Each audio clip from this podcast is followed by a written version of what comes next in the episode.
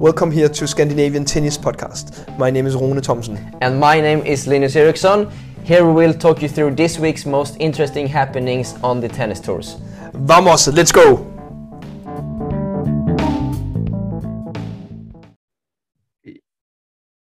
Now I'm sitting here with my friend Rune Thomsen again. How are you, Rune? I'm very good. Another week has gone, and we are ready to talk more tennis and especially talking about Scandinavian tennis. Exactly, exactly. We love that. There's actually been some discussions in some, uh, uh, how do you say, group chats I'm involved in uh, regarding your name. Is it Rune or Rune? On Danish, it's Rune. So I think the Swedish and the Norwegian also will say Rune. Rune. Okay. Okay. Rune. Rune. Okay. Yeah. So now we have solved that. but on English, it's very difficult to say that. So I think 95% of people that only speak English with me is saying Rune. Okay. Okay. Okay. So both works. Good. Both good. works. Uh, I'm going to start uh, today's episode with a small correction. Uh, in the last week's episode, I uh, mentioned that Max Dahlin is born 04 and he's actually, of course, born 05. Uh, I think you you mentioned that uh, Rune, but uh, I, I yeah I, I, I said the wrong um, uh, year of age uh, or year of birth. So and it's actually weird that one thing like a year can change so much in a sport like tennis. I mean, if you were doing just like a regular kid, it would not change so much. Maybe it would be different whether you could vote or you could go to the army or you could buy alcohol. But yeah. here in tennis, it makes huge impact on your career actually yeah and i guess especially or in the juniors uh, especially i guess uh, among the seniors i mean the age doesn't matter that much when you're 25 or 26 maybe but in the juniors it it makes a big difference uh, when it comes to planning and, and scheduling right massive but then again to like to all the people that was use their age as an excuse because they're born late in the year i would just say both clara and Casper Ruud is born in December, and they are doing quite good. They're doing uh, pretty good, yes. Uh, and uh, Holger Rune is uh, actually playing the final in München today. Uh, he's playing in like maybe one uh, one hour after we record this, Uh but he have had a pretty good week, right? Amazing. Uh I mean, he has had this breakthrough on the ATP tour for long. He played the he made it to the slam in um, in both um, Australia and US Open. So I think that uh, it was just a matter of time before he would uh, make it deep in a 250 event uh, and beating uh, his first top 10 guy Zverev three and two in home soil. Yeah, it just speaks for itself. Uh, yeah, I don't need to say anything more.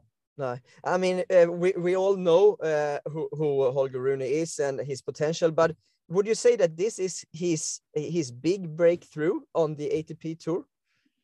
Yeah, result wise, it is his big breakthrough, and also beating Zverev uh, first top ten win. So absolute, um, it is a breakthrough. But I think it was just a matter of time. It could have, it, it doesn't necessarily have to be in Munich.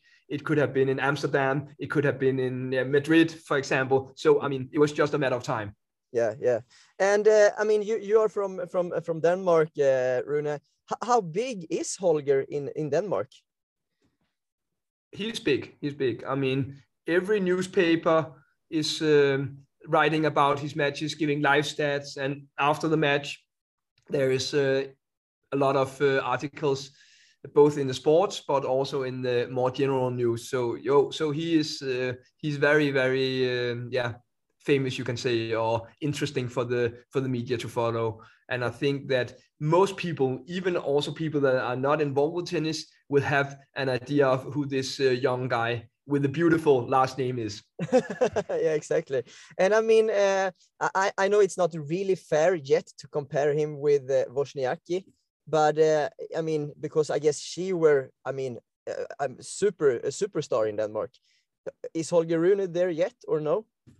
I think neither Clara or Holger is there yet, uh, but they have both of them probably more um, likability for the Danish uh, population than Caroline has, because Caroline, of course, she was Danish, and I mean, but she was raised by Polish parents, and she moved away from Denmark in, in a young age. So I think that uh, these two they will be more under the skin of the of the Danish population for sure. Yeah, yeah, uh, and and now we're talking about uh, Holger here, and I'm asking if he's a big star, but actually Clara is is ranked uh, higher than than Holger uh, at the moment. She's ranked 41, I think.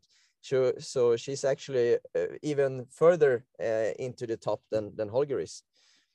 Yes, and you have to take in consideration the age. They are 18 and 19, and they are already uh, top 50. Yeah. I mean, in live ranking, uh, Holger is now also. So it's amazing for for such a little country with only 5.5 million population yeah. and and maybe only like 75 indoor courts in the whole country. I think it's yeah, it's unreal. It's a little bit yeah. It's a little bit like the same as how the Danish uh, ice hockey uh, national squad is doing because they are also actually overperforming um, in, in compared to what they should be doing. Yeah, yeah. And uh, is it uh, because of a really, really great uh, system from the Danish Tennis Federation that has brought up these two superstars, or? I think you know the answer for that, but for the for the listeners, I can say and I will not offend any anybody in the federation by saying this. It has nothing to do with the Danish federation. it's private, yeah. and it's their parents and their coaches. Yeah, yeah, uh, yeah. I, I, I actually know that, but uh, but uh, th that's a topic we can talk more about uh, another week maybe and dig into. Um, I, I'm also I also want to mention that Holger this week uh, beat uh, Ruusuvuori in the quarterfinals with I think 6-0, 6-2, pretty big score. Uh, and uh, I mean, what, what do you think about the Ruusuvuori's year so far uh, from from Finland? Now, I will first start with saying something I never saw uh, Emil doing before. I've been I've been following Emil for, for many years, also when he was junior, and yeah. he is very a mental rock, you can say. He never shows any emotions. He's yeah. very calm and he's always in in balance, you can say. But this guy from Denmark just turned 19, mm. made him go bananas. Okay. And he actually threw the racket, which wow. is maybe the first time I ever saw the Emil doing that. Okay. So uh, so that is a big uh, thumbs up to to to Holger, you can say. Yeah, and also to Emil that he's uh, normally uh, so, so calm, I guess. yes, I think so too. No, I think uh, Emil has been doing. I mean, as expected, you can say his his highest rank is still what he got this week. So I think he's uh, moving in the right direction. But of course, he's he's better on on faster surface. So uh, so the summer swing or the clay swing is not where he normally collects. But but doing uh, yeah, third round in Barcelona, quarterfinal in Munich, second round in Monte Carlo. I think that's good played results for him. Mm, mm, mm. Uh, yeah, exactly, exactly. So so he's on the right track as well for for for sure. Uh, and and from the the Swedish side, we we have one player in the final uh, later today. André Göransson is playing the final in uh, Estoril's doubles uh, together with Maximo Gonzalez, uh, the ATP 250 uh, 250 tournament. Uh, and two weeks ago, he he played the final in the Challenger in Sarasota. So Andre is is doing quite well at the moment. And we also have to say uh, to Andrea here, big congratulations. He just he had birthday yesterday and he turned 28. so of course it's a good way to celebrate his birthday by going into uh, ATP 250 final. For sure, and maybe a title. We, we will see. Uh... I will say that it's very tough. These two Portuguese guys, they are good. I mean, they've been winning a lot of titles this year, uh, mostly on the challenger level, of course. But they are they are a very strong team yeah. And it's it's not nothing new but I, I, I want to bring up how small margins it is in doubles.